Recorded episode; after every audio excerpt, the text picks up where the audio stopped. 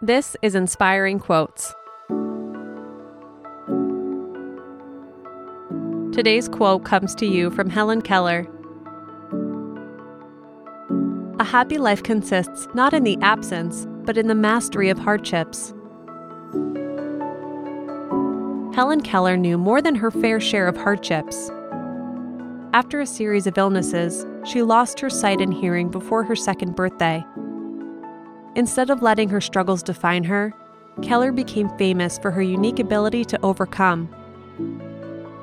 Her first teacher, Anne Sullivan, introduced her to language and taught Keller how to read and write.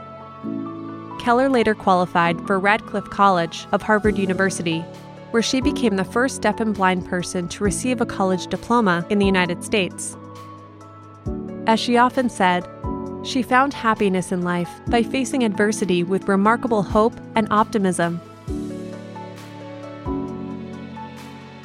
Have an inspiring day, and we'll see you tomorrow.